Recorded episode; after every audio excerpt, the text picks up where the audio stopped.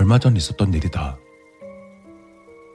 내가 살고 있는 우리 마을에서 끔찍한 사건이 일어났다.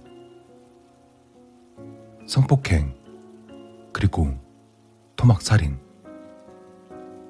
목격자는 50대 남성으로 그는 밭을 갈다가 정신을 조금 놓았는지 평소보다 땅을 조금 더 파게 되었는데 그곳에 20살 전후로 보이는 여성이 토막토막 절단된 채 있었다고 증언했다. 모처럼 휴가를 받아 고향에 내려온 나로서는 커다란 사건에 밖에 나가지도 못하고 방구석에 틀어박힌 채 TV에서 틀어주는 사건의 경과 따위를 계속 확인하는 것이었다. 사건 발생 후 3일째 어느 때처럼 TV를 보고 있던 나의 방에 갑작스레 경찰들이 들이닥쳤다. 무슨 일이냐고 말하기도 전에 성폭행 및 살인죄로 나를 체포해 간다고 하는 것이다. 난 성폭행은커녕 여자 손 한 번 제대로 잡아본 적도 없었으므로 경찰들에게 저항할 수밖에 없었다. 허나 성인 남성 혼자서 경찰 대여섯 명을 이겨내는 일은 영화에나 나올 법한 일인지라 결국 난 경찰에 끌려가게 되었다. 저항을 했으면 안 됐던 걸까? 경찰들은 범인이 아니라고 호소하는 나를 향해 싸늘한 시선을 날리기만 했다. 난 그대로 끌려가 구치소에 수감되었다. 어둡고 깜깜한 구치소. 할 일도 없는지라 마침 있던 TV를 틀어 뉴스를 보니 난 이미 살인자로 판명이라도 난 듯 온갖 기사가 나오고만 있었다. 언제나 따스했던 고향 사람들은 날더러 평소에도 어딘가 음침한 구석이 있었다며 나를 욕했었고 피해자의 가족들은 날 죽일 듯이 원망했으며 인터넷에서는 나를 대상으로 한 욕설이 섞인 댓글이 많은 추천수를 받았다. 익명의 사람들은 날 앞다투어 욕하고 있었다.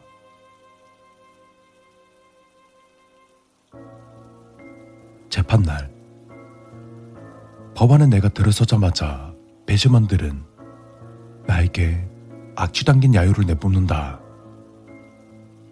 뭐 하지만 나는 살인 같은 건 정말로 하지 않았으므로 법은 나의 손을 들어줄 것이고 그러면 이 야유도 사그라질 것이다.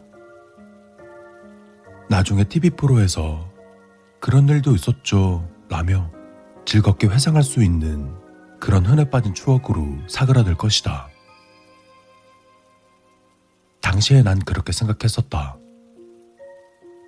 하지만 법원에서의 판결은 무기징역.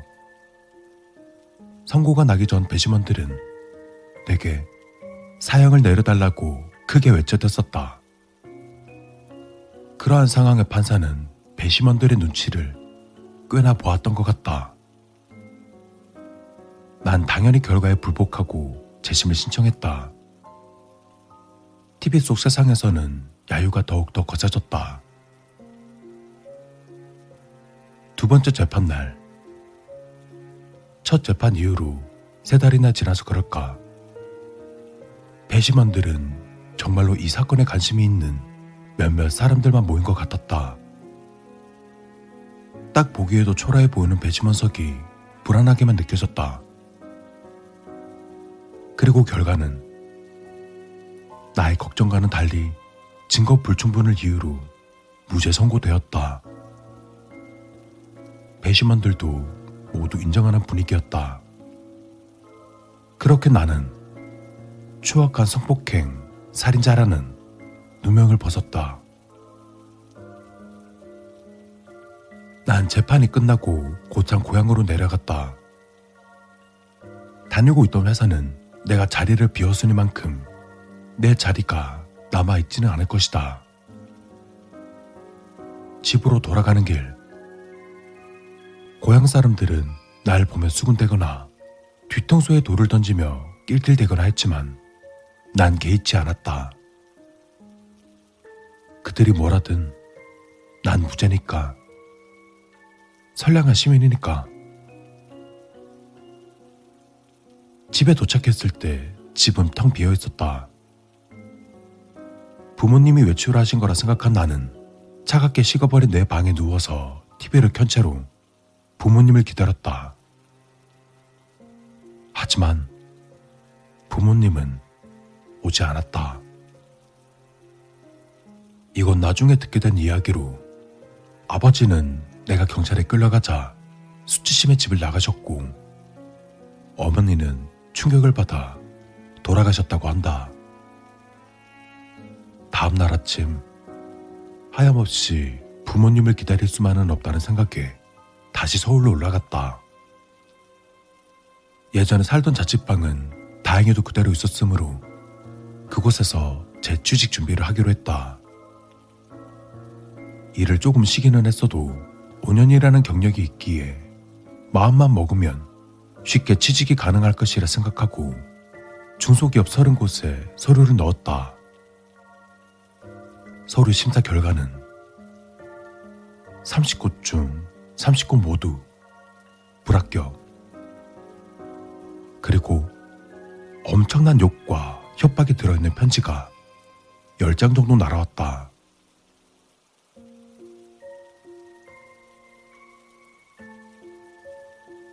망연자실한 나는 어둑어둑해진 밤길을 걸었다. 산책을 즐기고 싶었다.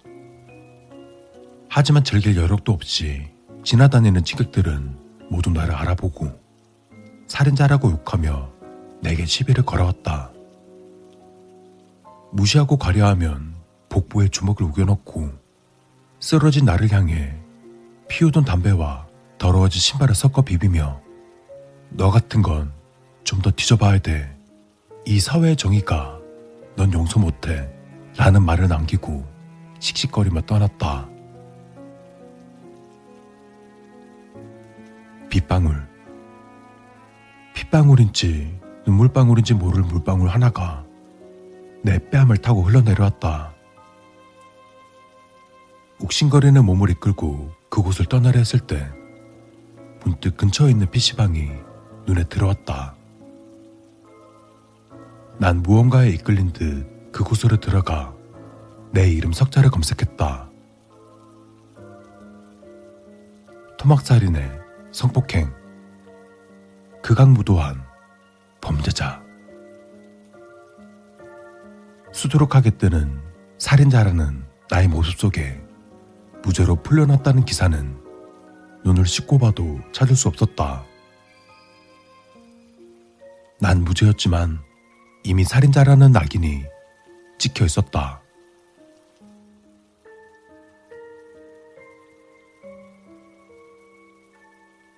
그날 밤, 난 처음으로 살인을 저질렀다.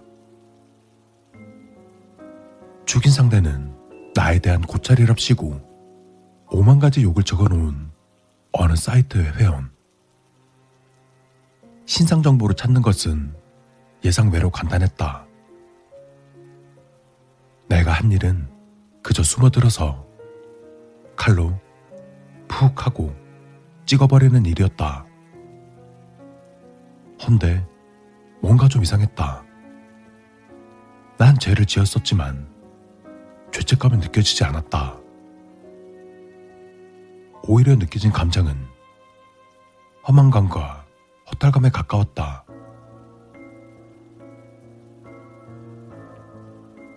마녀 사냥? 그딴 거 당할 바에는 진짜로 마녀가 되어주겠다. 내가 아홉 번째 범죄를 저질렀을 때쯤 뉴스에서 내가 일곱 번째 범죄를 지른 사건의 범인을 찾았다고 한다. 인터넷 속 세상과 TV 속 세상에서는 역시나 모두 힘을 모아 그 인간을 욕하고 있었다. 자, 또 다른 마녀의 탄생이다.